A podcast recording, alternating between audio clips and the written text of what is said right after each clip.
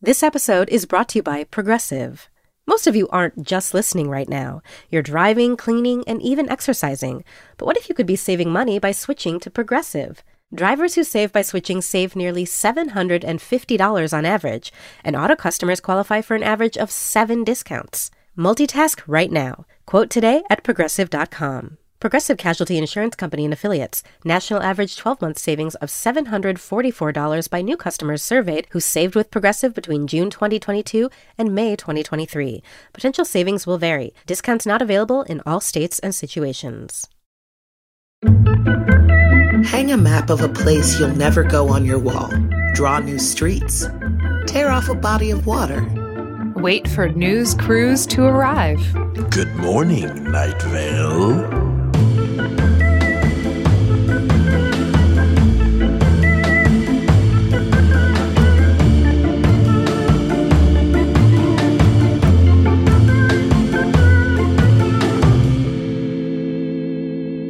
Hello, everyone. My name is Meg Bashwiner, and I'm drinking a coconut LaCroix. I'm Symphony Sanders, and I'm eating a delicious slice of pizza. I'm Hal Lublin, and I've had chips, a little bit of beef jerky, and I'm drinking Essentia because I'm worth it. You really are, Hal. You really are. Thank you. And this is Good Morning Night Vale. This is the show where people from Night Vale listen to Night Vale and talk about Night Vale to other people who also listen to Night Vale. And sometimes we talk to some of the other people who make Night Vale and we listen to your theories about Night Vale. So basically, it's about within the wires. And this episode is called A Memory of Europe. Springtime brings with it pleasant memories of a long ago trip to Europe, plus exciting news about the end of the world and important information about spiders. Yep. And what an episode it is. I uh th- this one is great. This one sticks out to me as one of the ones that I remember uh, because I remember when Joseph wrote it and he had just gone on his ba- ba- big backpacking Europe and solo adventure and this was something that came out of it. And so it was like kind of one of the first times I was seeing stuff from our life enter the podcast through the filter of the Joseph Fink writer brain. So it's kind of cool. And now there's so much of that. Now like there's, you know, hundreds and hundreds of pages that like most of the Alice podcast is about our relationship. So like there's so much uh so much of that that is filtered into his work. And it's it's it's cool that um it has an audience now and and that it, it is memorialized forever all of our experiences um that have been now fictionalized which is great. Um, the thing about this episode that I noticed is that, is that there's no big bad. Normally, like there's Right. episodes they have like the big bad. It's street cleaning day. It's this. It's like the you know there's some sort of thing that's out to get us, and Yes. really there isn't in this episode. Um, it starts with a plot update about like the the city under Lane Five and the Apache tracker and the man in the tan jacket, but that like there's nothing big and crazy, no big ripples in the in the world happen there. But I find that to be kind of lovely because, you know, it's so hard to have that tension of uh, something's going to get you, something bad is going to happen. And then there's this little, there's these little pools of relief where it's just like, oh no, this is just a memory, talking about memories and about, uh, you know, life and something that you've experienced uh, instead. So I, I find that kind of lovely.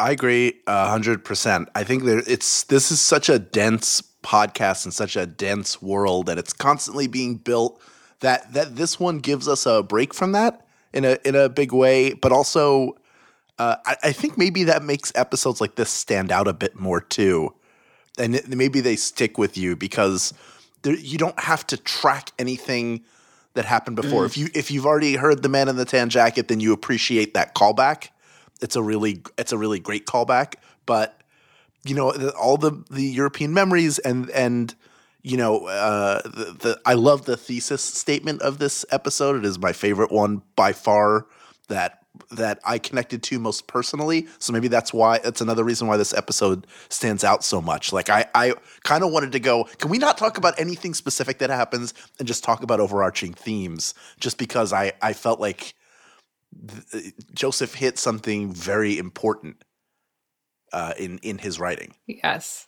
Yeah, the the the theme of the the memory being something that is for you and something that you look back on but it is not it is not a factual testament to what happened. um, and that that doesn't really necessarily matter because it is just what how you remember it and how you hold it, uh, and not necessarily about the the exact facts and feelings of the time.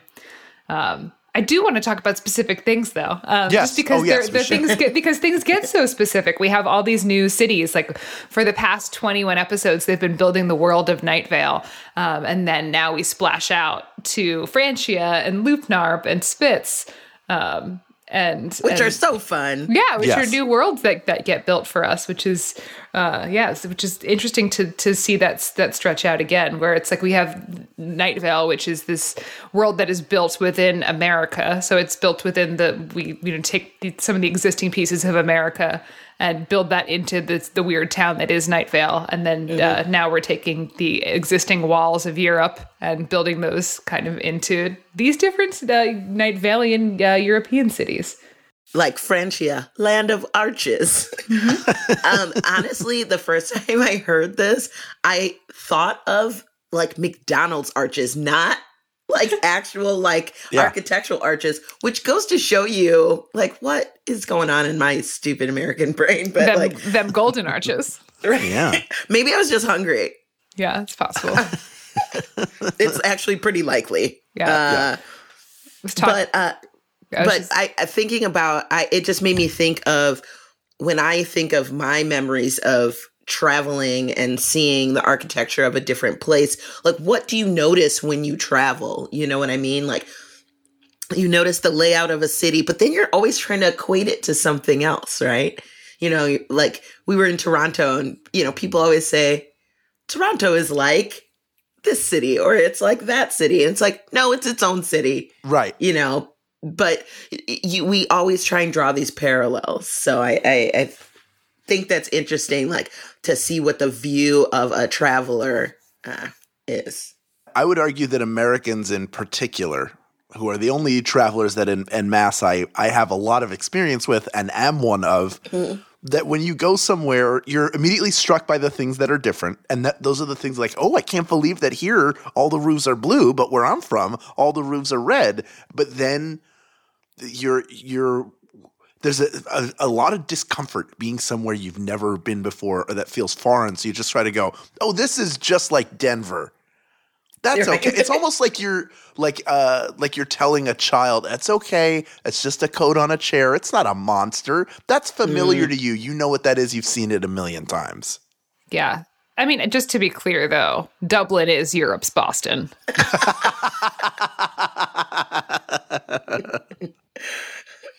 There or, it is. or maybe boston is america's dublin Sure, either or.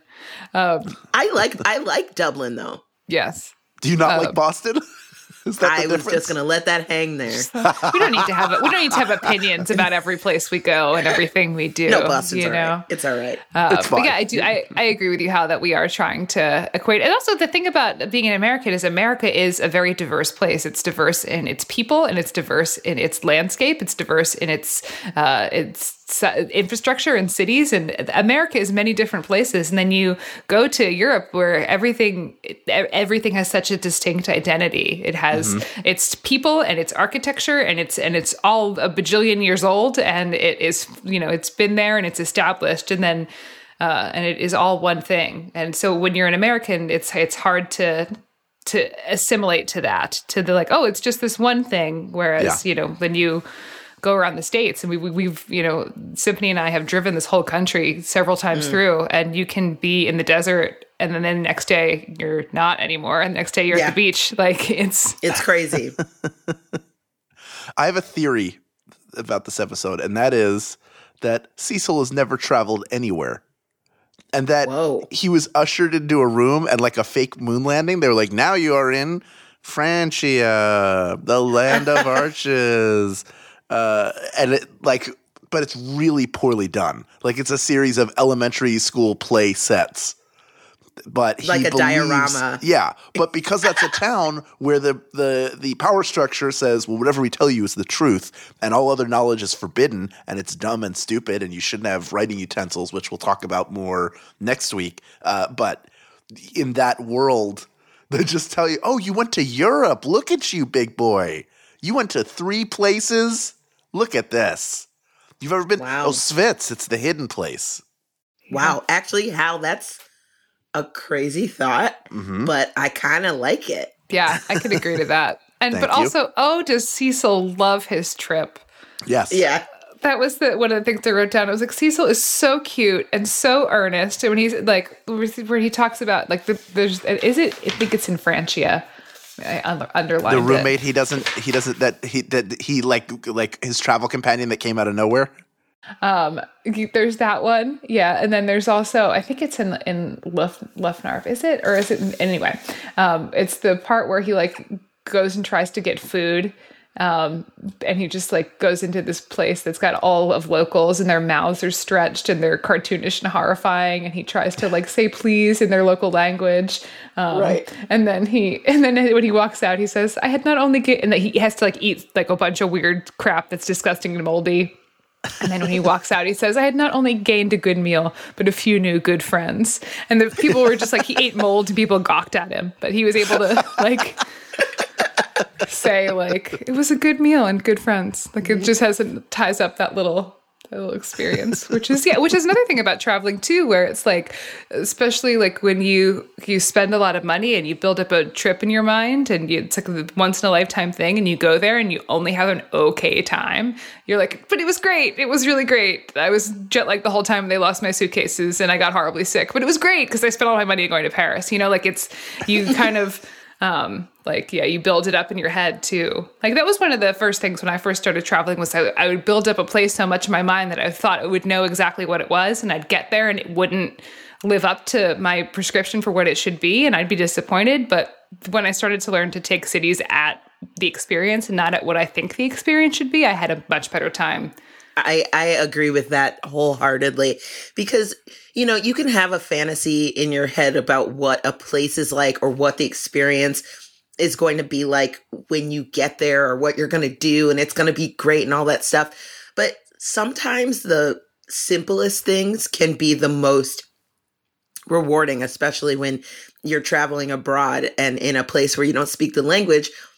I honestly have the most fun when I'm sitting and having a beer in a local pub or having a nice little snack along my walk and not like going to see the big sights or going to a museum. I I they all seem the same. They can be the same, you know, but when you're like, "Oh, I'm just watching the world go by in a different place," gives you a different perspective you know looking at how the people get along along their day with their kids or somebody walking a dog or you know uh, having Yeah. a sandwich like what the, that process is or getting on a freaking metro you know that's where the adventure lies i think Jennifer and I Yeah. went to Kauai last year for our anniversary, which isn't foreign, but it's just a place neither of us had been before.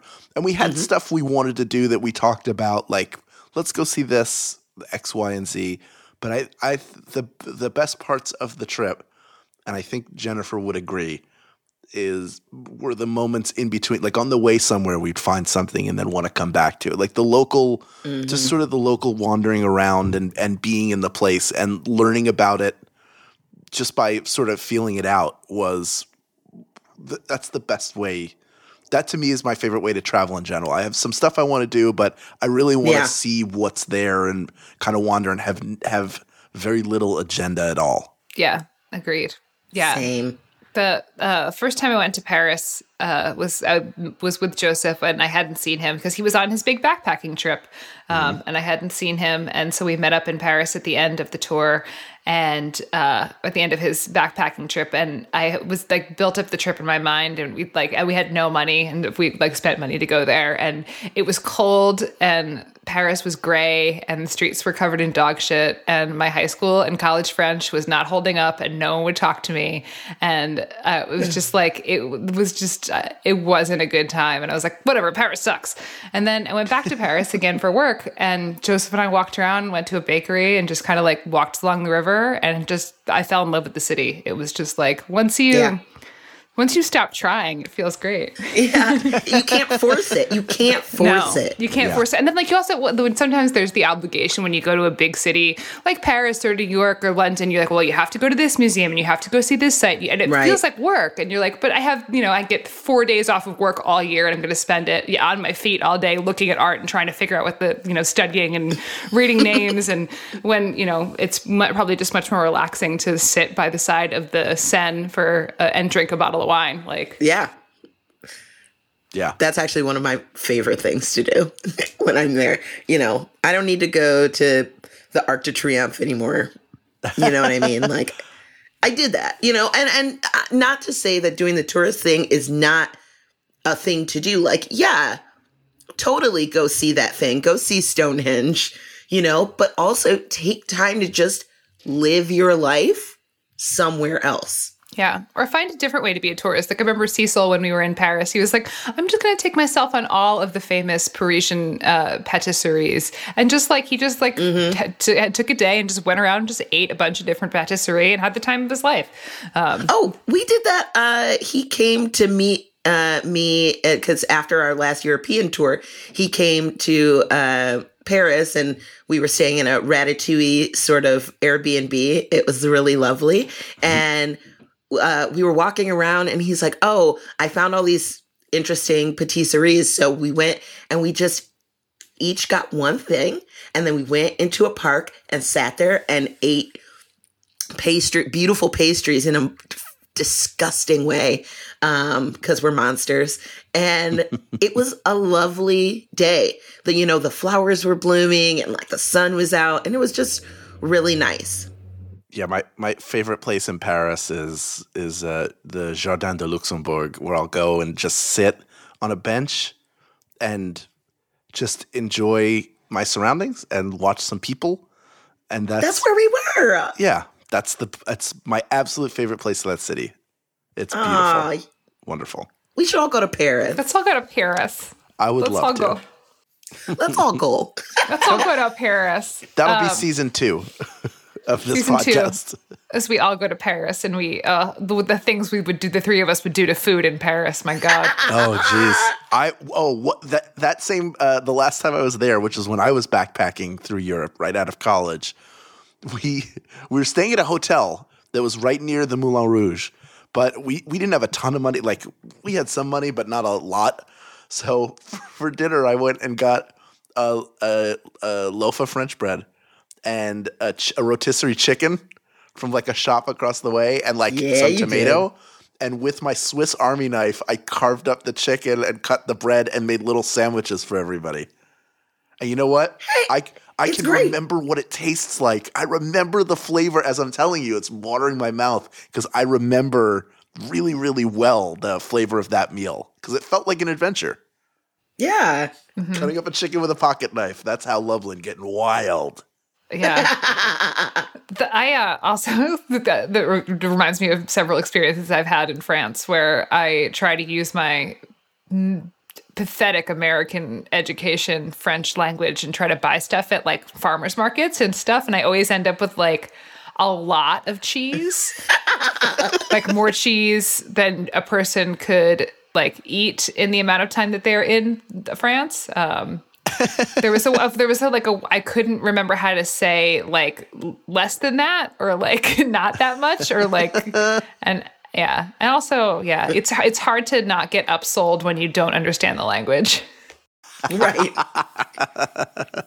That's how I think Eliza Rickman and John Bernstein ended up with uh, three pounds of of pork in Madrid instead of like four ounces. no it was like it was 50 they spent 50 euro on pork yes. instead, instead of 15 they thought it was Oh my 15 God. euro and then they were like no 50 euro They're like oh okay here's 50 And they still euro got it. yeah well and they ate it All that meat.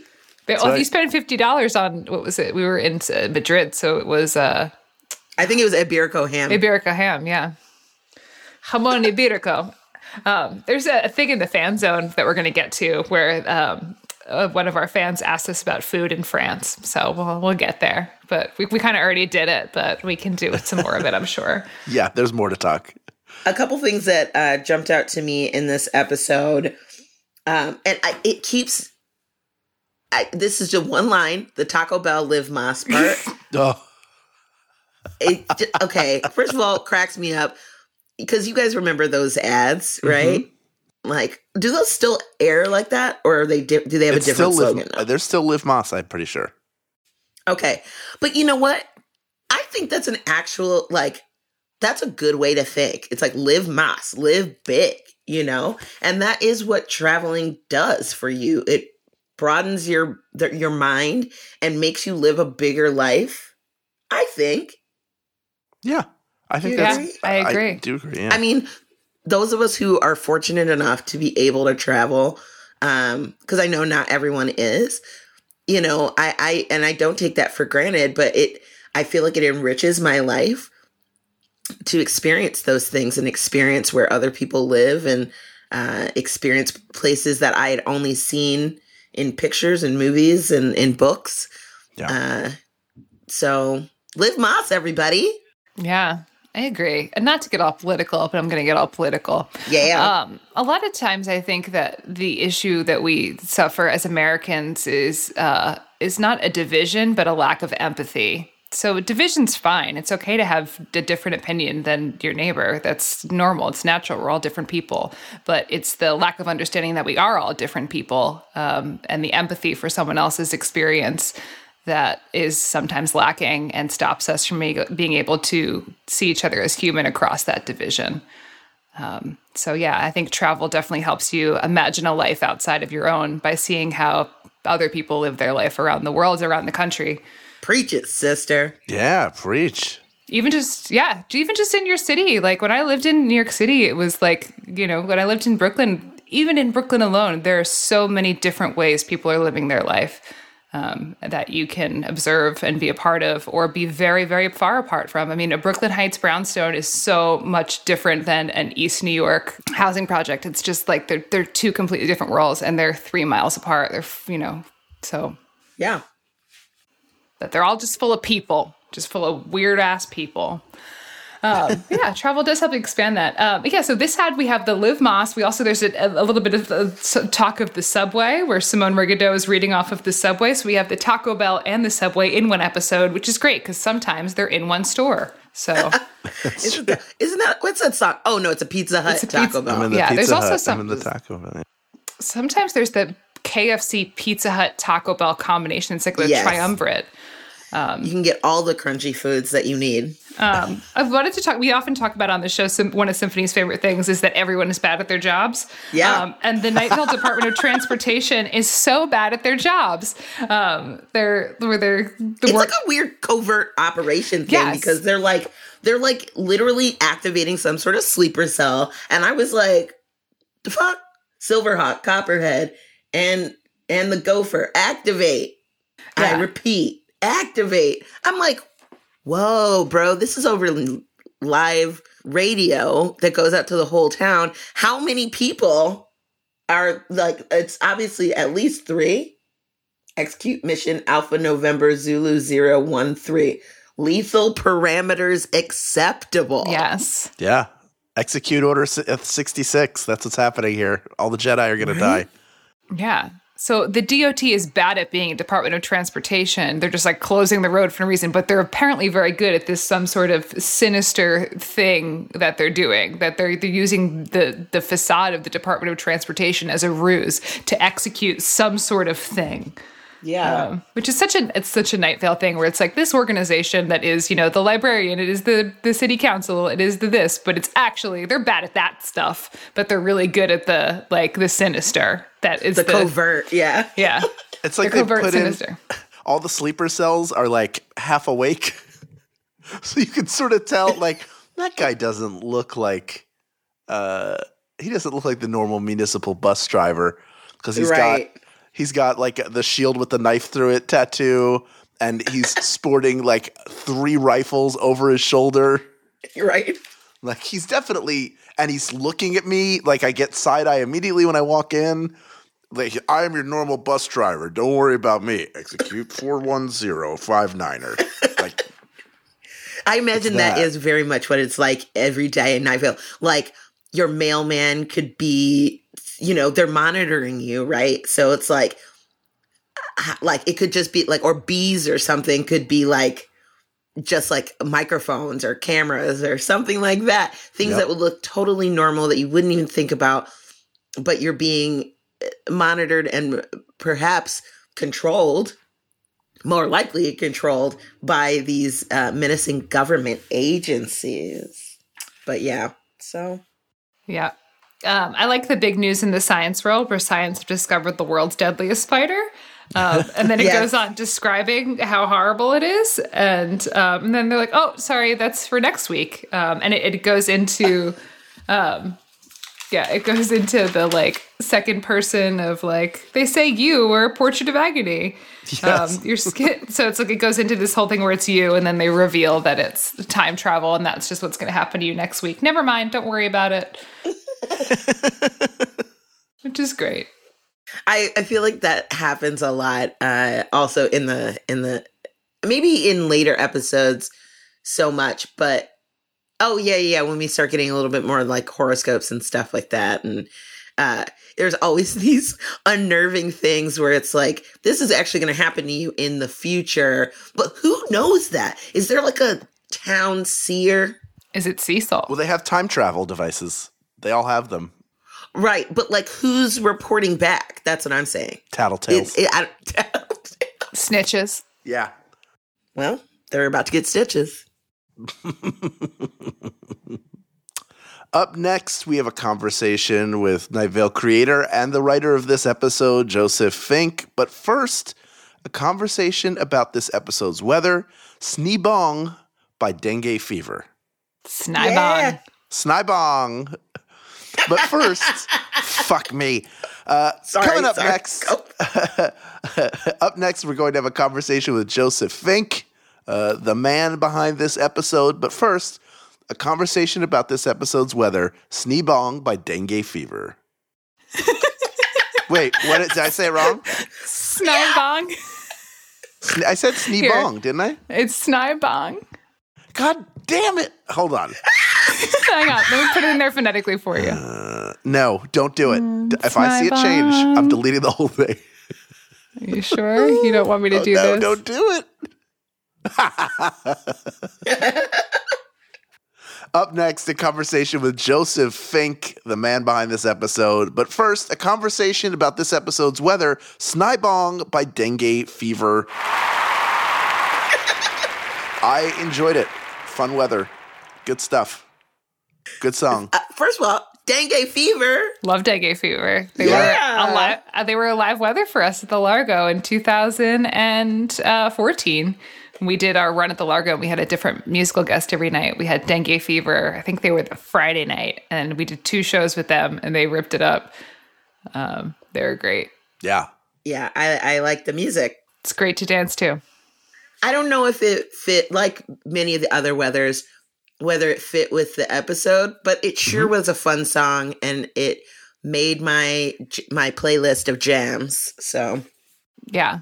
Um, it's yeah, I love I love this song. I I really like Dengue Fever too. Joseph Fink turned me on to them. Um, yeah, they're they combine 60s and 70s Cambodian rock with psychedelic rock and pop music, and um, they have a a big band. And they I was they- just gonna ask, how many people is it? I think it's a five piece. I, I, yeah, I, it, yeah. There's a the chick is a singer and she's great. She was she's really cool. And then there's the other dudes in the band. I don't know. She's so great that that she always kind of was the shining star for me.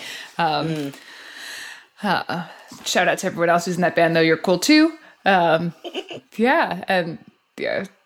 It's just yeah, it's just cool. And then I I tried to like look up what Snibong means um, in Khmer, but uh, I had difficulty trying to figure that out. I think it's a slang for "love you." That's what the internet was able to to provide to me. Is that it means So it's like, love ya. yeah, that's what I think. All right, yeah, that's that was the end of my research. But uh, if there's someone out there who speaks Khmer, please email us and correct Yeah. me if it's wrong. Is it maybe like LYLAS? Love you like a sister? Do you remember all those things that we used to do in your books? One four three. Wait, what's one four three? That's I love you. Yeah. Wait, what? It's the number of letters in each word. Oh, One four three symphony. One four three. I oh one four three you too. one four three, y'all. Oh, Hallie Poo. That, that'd be one four Alligator. four. I love y'all. One four four. one four. Uh, well, that was a great one. I really like uh, dengue fever. And um, are they on an, again, or was that recorded at the live one? May- yeah, maybe that's where I don't remember if we did a second. Yeah, I was wondering if ever they were used to get. Well, we don't know. We'll find out. We'll out. go come to cross that bridge when we get to it. That's Uh, right. That's right. Yeah, I remember watching their set from backstage and uh, Dylan and Jessica just dancing their guts out to it and then being such good dancers that I was like, wow, this is so fun for me and so special. Um, yeah, I What think did, did you also dance? um, I had just fallen down the stairs and hurt myself, so I was just kind of sitting that out. Um, but it was nice to see see joy and physicality of others. Um, Wait, was this at But- Largo? yeah, this was at Largo. Oh, so you went, fell down those like three, four steps. Those There's are de- three those stairs. are deadly. Those are yeah, deadly especially if you're running down them in heels. I always maintain that Dylan pushed me, but it's very much in Dylan Marron's character to just showgirls showgirls me down a flight of two stairs. He's trying to take over. Can't blame Uh, him. Yeah, but uh, I think it's interesting that this is the weather for this episode because this is uh, it's Cambodian, it's American, it's world music, it's rock music, it's pop music. So it is kind of this this mashup of like uh, world music, and it is for an episode that takes place like or has, is memories from outside of the world, and it is like has an international bent to it. Yeah, good point. Maybe that's just me reading, reading, reading deep. No, I like it. Stay right there. Good Morning Night Vale will return after a brief break.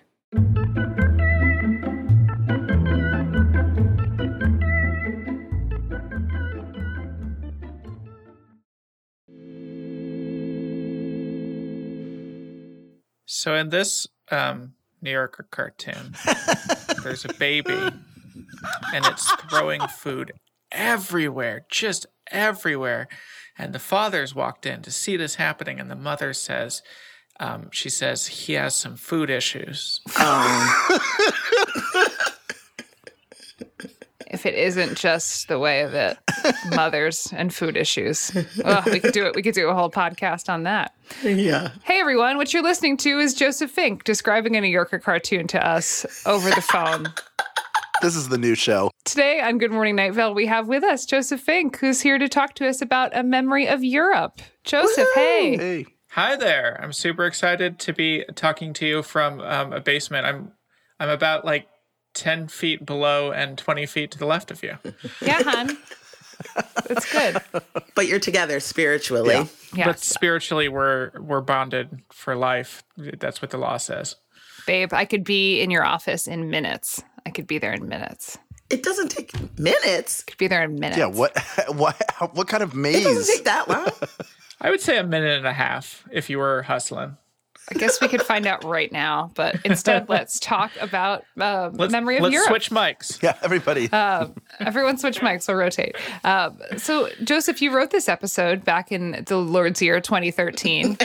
Uh, what was the inspiration for this episode? Uh, what was the inspiration for this episode? Um, 2013. Yeah. So, um, I went to Europe. I guess I should back up. Like I had been in New York.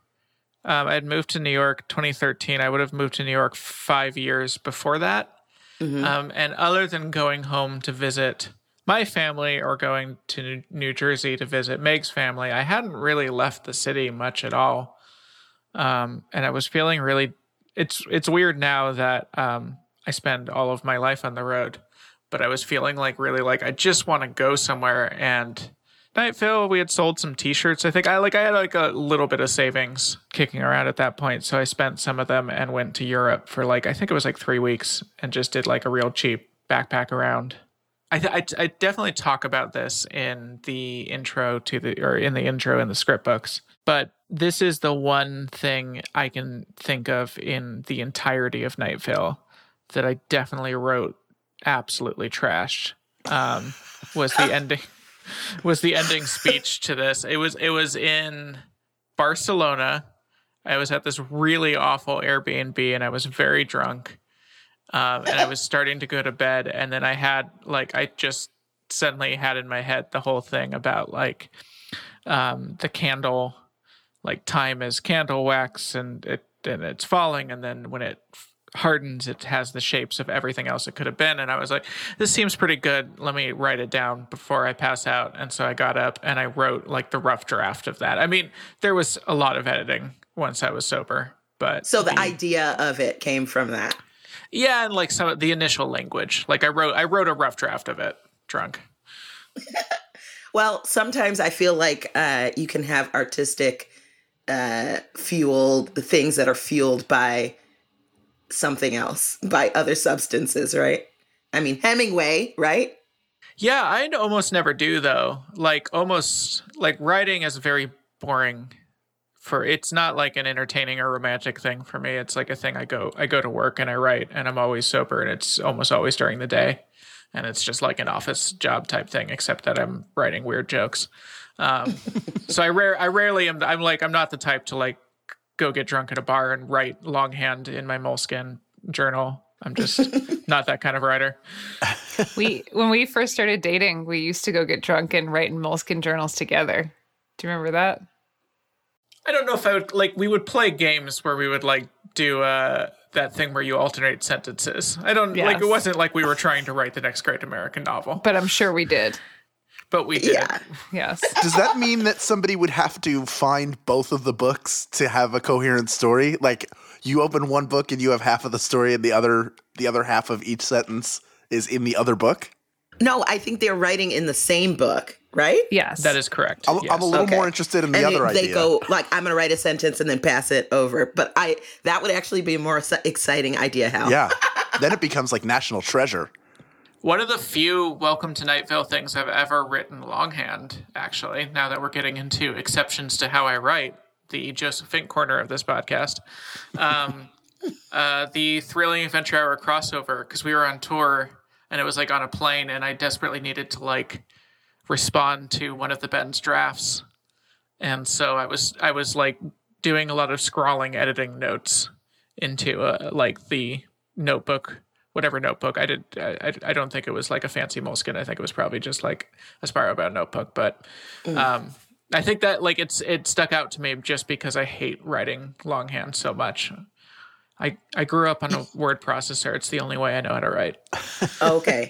Wait, is a word processor like a computer or is that like one of those electronic um what is that called? Keyboard. I'm just a wiggling my fingers right now. Yes, an electronic typewriter. Is that the same thing or no?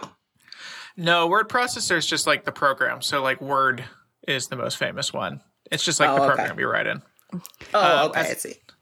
As a child though i was a real word perfect fanatic um to all my word perfect fans out there Hey, holler holler. I loved Word Perfect. Holler at your boy. I was convinced that that Corel Word Perfect was going to be the standard for word processing in the future, and I could not have been more wrong. Like everything they did failed. I don't know what. I don't know why, because they were like neck and neck with Microsoft, and I think word processing. I refused to use Microsoft for so long because I was such a word perfect guy. Right. You even use Quattro for all your uh, spreadsheets. Well, now the problem is none of my. I mean, it's probably a good thing. I don't want to. I don't want anyone to read that stuff. But like all of my childhood writing is now in word perfect format that absolutely nothing can open. it's no longer supported. Yeah. There's no way to do it. You could digitize an LP easier than you can open up a Word Perfect document. It just doesn't like it's become. Uh, it's. I've, I wonder if it's like um uh um one of those. I can't. Oh my god, I can't even think. Time capsule. It's like a time. Like in 50 years, they'll come out with software where you can open it up and read all the stuff you wrote when you were a child, and Word Perfect existed. Oh yeah. Yeah, in old programs or on a floppy if you still had something like that. Yeah, the giant flappies though. So Joseph, you said so you were in Europe, right? Um, and that helped inspire you to write this episode. Um, how did you come up with the names? Like Francia, I can figure out. Like, cool. Svitz, maybe, but like L- Lufgar? Lefnarf. Lefnarf. Okay. Let's talk about that. How are how did you come up with these names? So often with names, I, I don't have a process. I just have a gut feeling. Like it just kind of is like this seems like the name. Um, you know, it's the same thing with like Night Vale. Like the name Night Vale came instantaneously with the idea, and I don't know where it came from, but I was just like, it's a town and it's called Night Vale. And that was like the initial idea, and it's I I honestly don't remember because it was so long ago, but um, that was probably the case with this, where I'm just like, it's a made up country. It's called like the Lefnarf. What? Uh, tell me about the hostel experience you had when you were traveling. Were you Airbnbs or did you actually stay in hostels? Because I I I backpacked as well. I stayed in a series of hostels, so that part felt rang very true to me, including one that was up on a hill. Well, when I was in, um, so when I was in college, I did like a little bit of hostel stuff in Europe. Like I went, I went for like um, a bit to a, a school in Italy, and then from there did some like hosteling. And when you're 20 or whatever, or I think I was even younger. I was probably like 18, 19. Uh, when you're that age, hostels are super doable because you don't need sleep and you don't really know what comfort is yet. Um, and so I, re- I remembered hostels being fine. Like I would s- I would sleep in like straight up the rooms with 24 beds. Like Yep. I went like the giant. Yep. Um, Definitely and- did that one. For sure. And then when I went at how old was I in February 2013? 26, 27, 27 I think. We were we were 26. Yeah, because you because you'd be 27 in April. Yep. Yes. Okay, that makes sense. So almost 27. Um, yeah, I, I did hostels for like the first two cities and very quickly learned that I was I had become too old for hostels to be okay. um, like part of the problem, like hostels are great when you're 18 and you're just like you walk in and whoever happens to be in the room you're like hey let's get drunk and everyone's like cool and you go to a bar together and it's like you and a bunch of canadians they were always canadian for some reason i got drunk with so many canadians um, It was always so- Australians for me. yeah, just these super friendly Canadian guys that wanted to talk about hockey after they got drunk. Um, but yeah, like once you don't want to do that, hostels become a hell. And so after the first two cities, I started doing like just really cheap Airbnbs. Yeah, you don't want to be the old person at a hostel who's like, I just want to read the paper. Where's my tour group kit here? It's weird. It's very weird. Now, like I'm like, if I'm not getting loyalty points from some hotel chain, then why am I even sleeping? That's that's the real hustle. Yes, how you have changed. Uh, I remember during this time because you were, we had moved into together that year. So we lived together like six months and then you left for like five weeks. And so I had uh, the apartment to myself and I was stayed at home to work. And that, and what I did with my free time was I rewatched the entirety of Sex in the City. And I don't even like that show that much, but it just, it just felt like the thing to do. Also, when Joseph's gone, I like get on like ex- uh, like a like pretty excessive TV binges. Like I, I don't remember was it your first book tour or was it a, another time when you were away for a while and I watched like 30 episodes of Frasier just like in 2 days. Like Back to back. How do you choose which show it's going to be? it's always something that I'm like, "Oh, this is a show." Like it's something innocuous, something you don't really care about. Yeah, I mean, I like Frasier, but like, l- listen, if you're watching 30 episodes of Frasier back to back to back, you're not really in it for the content. You're using it as some sort of uh, medicine, I think. Uh, since we're talking a little bit about uh, book tour, Joseph, you have one coming up, huh? Yeah, um, this comes out. I think. Yeah, I think I will be on book tour. Like I'll be on the third stop of my book tour the day this comes out. I think tonight I will be in Chapel Hill. Am I right, Meg? yeah, you will. You'll be right because it's yeah, will the yeah. So everyone who's there, hey, and then what's tomorrow? If we're in Chapel Hill today, tomorrow we have is off, and then Saturday is uh, Lexington Lexington and then uh, Chicago, That's where I'll be. with Symphony Yeah. Sanders. Oh, where I will be appearing with Good Morning Night Vale's Symphony Sanders. Glad we got that that in. yeah, I'm about to do uh an 18 city book tour for my new novel, Alice Isn't Dead, which um, by the time folks are hearing this will have been out. Um, and I'm excited. 'cause I was just talking with Hal before we started recording that the weird thing about writing books is you like write it and then it comes out like 10 to 12 years later you've forgotten what's in the book and you're just like oh okay great finally someone else will get to read this i'm I, it's it's the most personal book i've ever re- uh, written so i'm, I'm excited Um, for people to see it I have a question about that. So, if people have never, I just have been listening to uh, Alice Isn't Dead along with reading the book and uh, to prepare myself for my interview with you. But do you uh, do you feel like people need to read, um, listen to the podcast before they read the book? Not at all. Uh, it's entirely written to be completely standalone. Like, um, I wanted it to just like I wanted someone who just likes the cover because Rob Wilson designed an amazing cover to pick it up and be able to understand it completely. I, I I really think of it as like the relationship between um, the Hitchhiker's Guide to the Galaxy book and the radio drama that was the where it came from. Um, in that, like they're both written by the same person and they're both vaguely the same story, but they're kind of built from the ground up to be their own things. Yeah. So, so Alice Isn't Dead is a story uh, about a road trip, uh, or it's not a story, it is a road trip.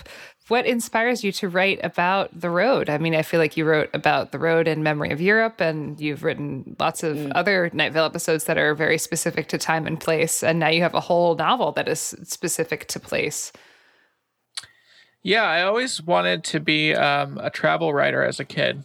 Um, like I was super into like Bill Bryson type travel writing, um, and I like that was kind of like one of my dream jobs as a kid. But it seemed really like impossible to be like, hey, someone pay me to go on cool vacations and I'll write about it. That seemed like a difficult job to get. Um, but it turns out that if you write a thriller around the travel writing, um, they let you do that. And so, in a lot of ways, like Alice Isn't Dead is my like backdoor travel writing book because a lot, a lot of, a lot of the road trip stuff is real stuff that happened to me, um, except for the monsters. Only some of the monsters happened. Did you? Yeah, the monsters are just the personifications of the noisy neighbors at the Hampton Inn. And they're all the Thistle Man, right? Yep. Chil- children in the hotel pool, those are the true thistlemen. yeah, that's humanity at its lowest is when you go to the hotel pool and there's kids in there. Did you write this? You started this after it devours. Yeah, I've been we've been on a like novel year basically on top of writing a few podcasts. Um so we wrote Welcome to Night Vale, and then I guess we had a year off sort of and then we wrote It Devours and then um wrote Alice Isn't Dead last fall and then I'm working on another novel this fall. It just kind of it's not intentional but it's just been turning out that um every late summer fall I'm in like um, deep deadline territory for a novel. Do you feel like the the further you go, and now you're you know when you're working on a new novel now, having written a few, does it get? I, I know each story has its own challenges, but do you feel like you're you're a little bit more tuned in or dialed in to to what it takes to when you're delivering drafts? I mean, is that is that process get any easier for you? It's always, I mean, it has its ups and downs. There's days where it's easy, and there's days where you really have to pull teeth. Um, I know I can do it now, which is helpful. Like when I was writing, when we were writing the first Welcome to Night Vale novel, you know, there's the real question of like, we've never done this. Uh, can we? Um, and there's, you know, so when it, when the writing wasn't going well, there was this real feeling of like, oh shit, maybe we can't. Um, and but now with like, you know, by the time we're on the novel we're writing now, you know, I just know that there's days where it doesn't go well, and that doesn't mean I can't do it. It just means that today's one of those days where it's going to be hard, and it'll be easier a different day, and and eventually, after enough of those days, it'll be done. Um, you know, you just have the confidence of knowing. Uh, uh, Meg Meg said to me recently when I was like worrying about how little time I have left to finish this novel. Um, she was like, she was like, "Have you ever not landed the plane?" um, which is true, but there's like different levels of smooth landings, and so sometimes you, sometimes you do like have like the fire trucks come out because you like crushed the wheels into the ground. But it's, listen, it's still on the ground. Everybody's getting off the plane. Everyone's getting off this plane okay. Do you find that the process of writing an episode like Me- Memories of Europe um, versus writing a book are different for you? Or is the, the baseline process the same? Well, yes and no. Like the baseline process is still just getting a word the words out, right? Like you you have a word count goal and you start writing for that and that's the same. But because episodes can be whatever you want them to be, like this one doesn't have that much of a story. It's just kind of some riffs on the idea of um, backpacking through Europe. Mm. Um, and so, yeah, there's a little more like with with a with an episode, you can riff a little bit. You can just be like, I don't know, I'm just gonna. There's been lots of episodes where I've gone into an episode with just a very vague idea or just a phrase and just kind of built on that and seen where it went. Um, and with a novel, you know, it's such a giant structure that has so many moving parts, especially when I'm writing, you know, Alice isn't dead. I wrote on my own, but everything else has been co-written with Jeffrey, and that that means that when we we're kind of we never write in the same room, so we're building these huge structures separately, and then when we get together, they have to fit together. Um, mm. And so, so yeah, there's just a lot more to think about. There's constantly like, am I making sure to set up this thing that's going to be important 10 chapters from now? And let me double check what this character is supposed to be like because I want to make sure that when Jeffrey's half comes in, the, that character doesn't completely change personalities. There's just a lot more complicated things to think about. How do you deal with the project management of it all? Because you, it seems like you're always writing, you're writing multiple things at all times do you have to do you have to develop a system to deal with it? Or is it just like i know i have to get it done so i'm going to get it done by whatever date it needs to be done? Well my system is as the deadline approaches i start panicking and i get really into something like the witcher 3 yes. And then i just play that instead of writing. Great. Um, is, is the system. Uh, yeah no i don't know. I just do my best to stay on top of it there's gotten to be more of them, obviously, now that there's a lot more projects happening. But since June of 2012, when Night Vale started, I have been writing to a deadline every single month of the year for uh, what six some six and a half years. Yeah, I've just gotten used to that, which also means like I, I, I part of the luck of it is I think this is just kind of just naturally how my brain works. I tend to write very quickly I think comparatively. I know there's like people who if they feel like if they get out like 500 to 1000 words in a day, um, then that's a huge triumph. And like it is like for the way that they write that's just kind of the building block they have. Uh, but on a good day i can do anywhere from 4000 to 8000 words. Um, so that's a lot of words. That's a ton of words. Yeah. So that my good days kind of make up for my bad days. Like if I have a bad day where I only get like 400 words out, then I'm going to make up for it on a day that I write 5,000. And so, yeah, I, I don't know if I'd be able to juggle this many deadlines if my brain just didn't work in a way that allowed me to write very quickly. Yeah. I also mean, just from watching you, from being a person who lives with you, is that you work at it constantly. And even before you were writing to a deadline that was like for paid work, you always were like you'd get up at 6.30 in the morning and just be working on some sort of piece of writing. And that was like at the time you, you didn't know what that writing was for, but that writing was really just a, a training ground for when you would be kind of doing this professionally and, and needing to be churning out 6,000 words a day at a clip. So yeah, I mean that was sort of the thing is is I've wanted to be a professional writer since I was 4 years old and someone told me what they were. And so yeah, I, I mean it seems it's very not like me now. Meg and I have like a nice 8:30 a.m. wake up. 8 8:30 to you know 9:30 wake up. Um, but like I just figured listen, uh, if I if I actually want to be a writer, then I got to do it, and that means I would just yeah, I would get up like at like six in the morning or whatever and write for an hour before work, um, because I just figured if I if I didn't do that and then I kept not doing that and then I did didn't do that for years, then it I just would never be a writer. It just it wasn't going to magically change, and so I had to I I just kind of forced myself to do that early on. Um, yeah, it's it's weird because I feel like I have I must have good work ethic because I get so much stuff done. But I wonder if that comes out of the fact that I always feel lazy. Like I never feel like I'm doing enough. I never feel like I'm on top of it. um, I always feel like I didn't do enough, and I'm wondering if that's part of the reason I get so much done because I'm always, I I never feel there's never a moment where I'm like, cool, I've done it.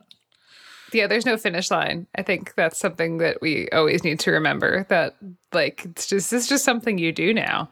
They're yeah, they're like they we're just they're just gonna keep moving. You know, the carrot on the stick, right? Like It's like a thing you do every day, like brushing your teeth or, you know, getting up and taking a shower or making a smoothie. Yeah. I just did an event with a writer named Melissa Broder, um, and she was talking about how she writes, which is uh, she literally, um, as she takes runs or drives around, because she lives in LA, um, she just has like the voice memo on her phone, like the like text, the speech to text, Right. and she just is just kind of shouting stuff at it. And like it's not really it's not like she's dictating a novel. She's just kind of shouting text at it that seems interesting to her. Um, because if you do that long enough you get just a pile of words that she can then kind of come to and start shaping into like structure. But before she can do that she needs just like a lot of raw material. So and so i feel like it doesn't really matter what it is you're doing. Like even if what you're doing is um shouting funny observations about your sex life into your phone while you're taking a run if you do that every day eventually you'll have built something. Uh, I I I want to talk about something from from this episode, uh, which which is the part that you that you drunk wrote originally or drunk conceived of, because it uh, really resonated with me in a way I didn't expect. Just because I I guess it kind of touched on a lot of uh, the way I feel about looking backwards into your life because I think I can get trapped in in nostalgia, which is not a very good thing because it's never what you remembered is never what actually happened. It's whatever your idealized Right. version of it is, and you, you can sort of get get bogged down in that and, and then forget where you are and not be looking at where you're going. Looking back now, uh, even even given how it was conceived and then going back and and writing it, is that something that that you believe, or is it more just this is an interesting way to look at it? What what's your feeling on on looking back and and sort of the memories you have?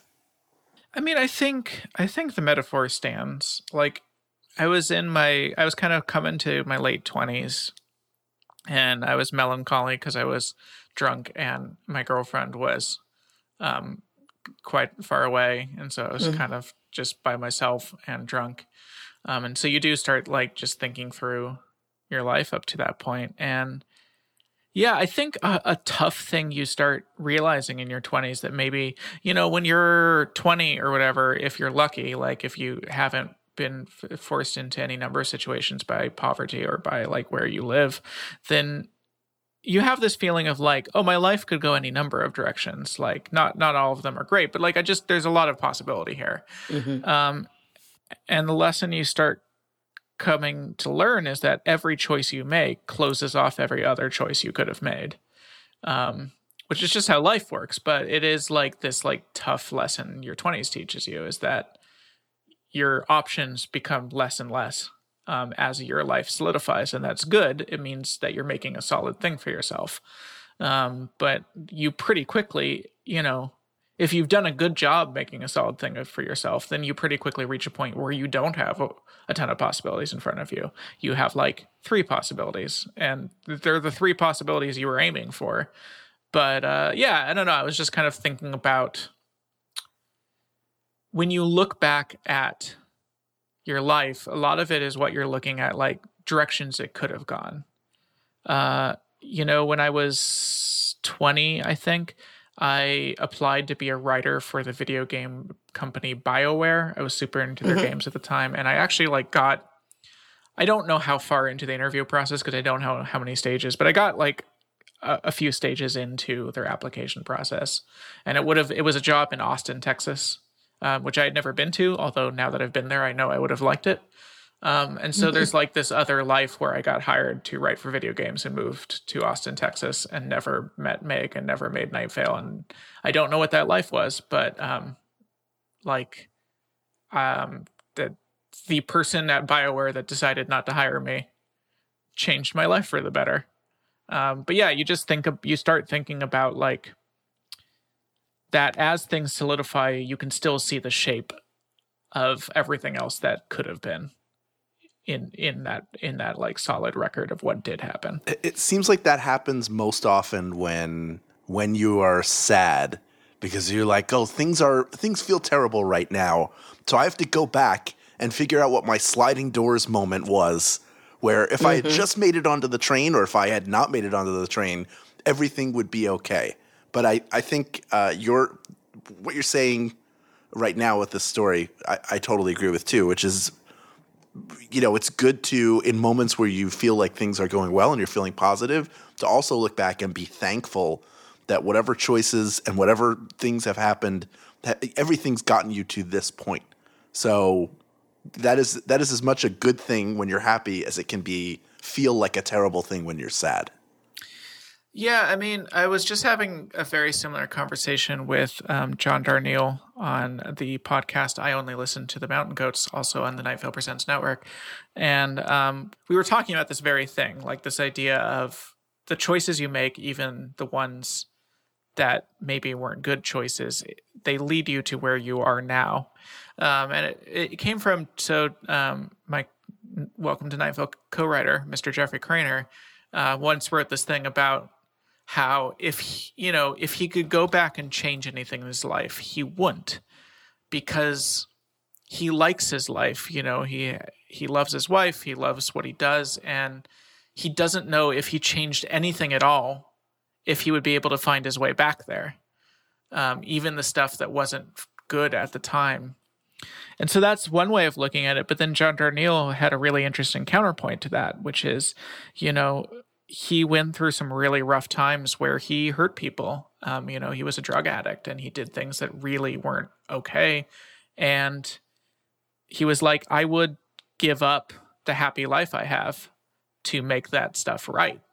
Um, so maybe, yeah, I, I think that is a completely valid counterpoint that maybe even though if you went back and fixed things, you'd lose what you had now. Um, maybe it would be the right thing to do to do right by the people that you heard. Yeah, yeah, Good point. And then I have the thing where I'm so uh, intense and controlling that I would go back in in time and do it all the exact same way just so that I know that I made the choice and it was me who decided that this is what my life is. so that there is no fate that I was the one who threw the hammer down and got to make the choice to get me here today and that it was all very definitive and planned. So you would just do all the same things but while screaming there is no god. Yes, exactly.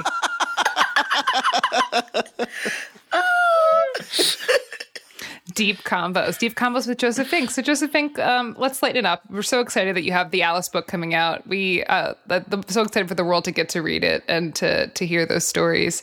Um, and uh, yeah, I guess let's have have a fun question. What's your favorite road food? What do you like to eat on the road? Oh yeah.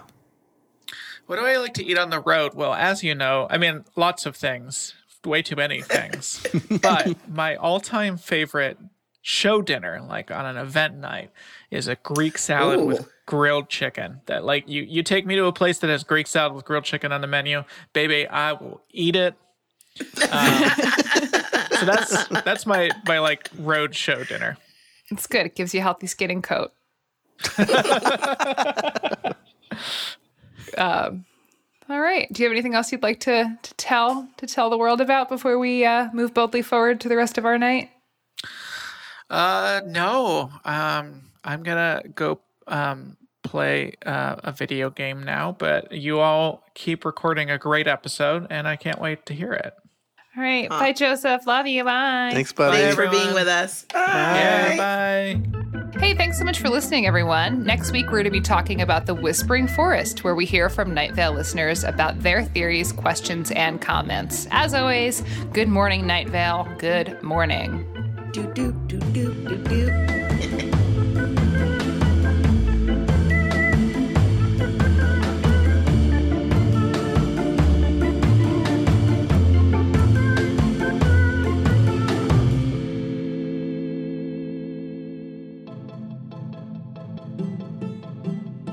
Good Morning Night Vale is a Night Vale Presents production. It is hosted by Symphony Sanders, Hal Lublin, and Meg Bashwiner. It was edited and mixed by Vincent Cacchione. It is produced by Meg Bashwiner. Theme music by Disparition. Special thanks to our guest this week, Joseph Fink. Leave us a voicemail at 929 277 2050 or email us at info at goodmorningnightVale.com to share your theories and ask questions, or to tell us that you have a plan to vote on November 6th, even if you live in a country that's not holding an election on November 6th, even if you are under the voting age, even if you are a sentient patch of haze, make a plan to vote. This show is powered by our patrons. If you're interested in supporting this show in exchange for lots of fun, exclusive, insider, hyper cool kid content, check us out at patreon.com slash goodmorningnightVale. For more information on this show, go to goodmorningnightVale.com and follow us on Facebook and on Twitter at Night Vale Chat. Special thanks to Christy Gressman, Jeffrey Cranor, and Adam Cecil. Today's adverb is snuggly. All bears are snuggly if you can run fast enough. Hey y'all, it's Jeffrey Cranor. So I do another fiction podcast called Within the Wires, which are stories told through the guise of found audio. Each season is a separate tale. You want a prison escape told through relaxation tapes? That's season one. Want a love story that unfurls through voice messages only? Season five. How about the revelations of an unexplained death told through a series of museum audio guides? Season two. There are seven seasons of Within the Wires for you to binge right now, each only 10 episodes long. So go get Within the Wires wherever you get your podcasts.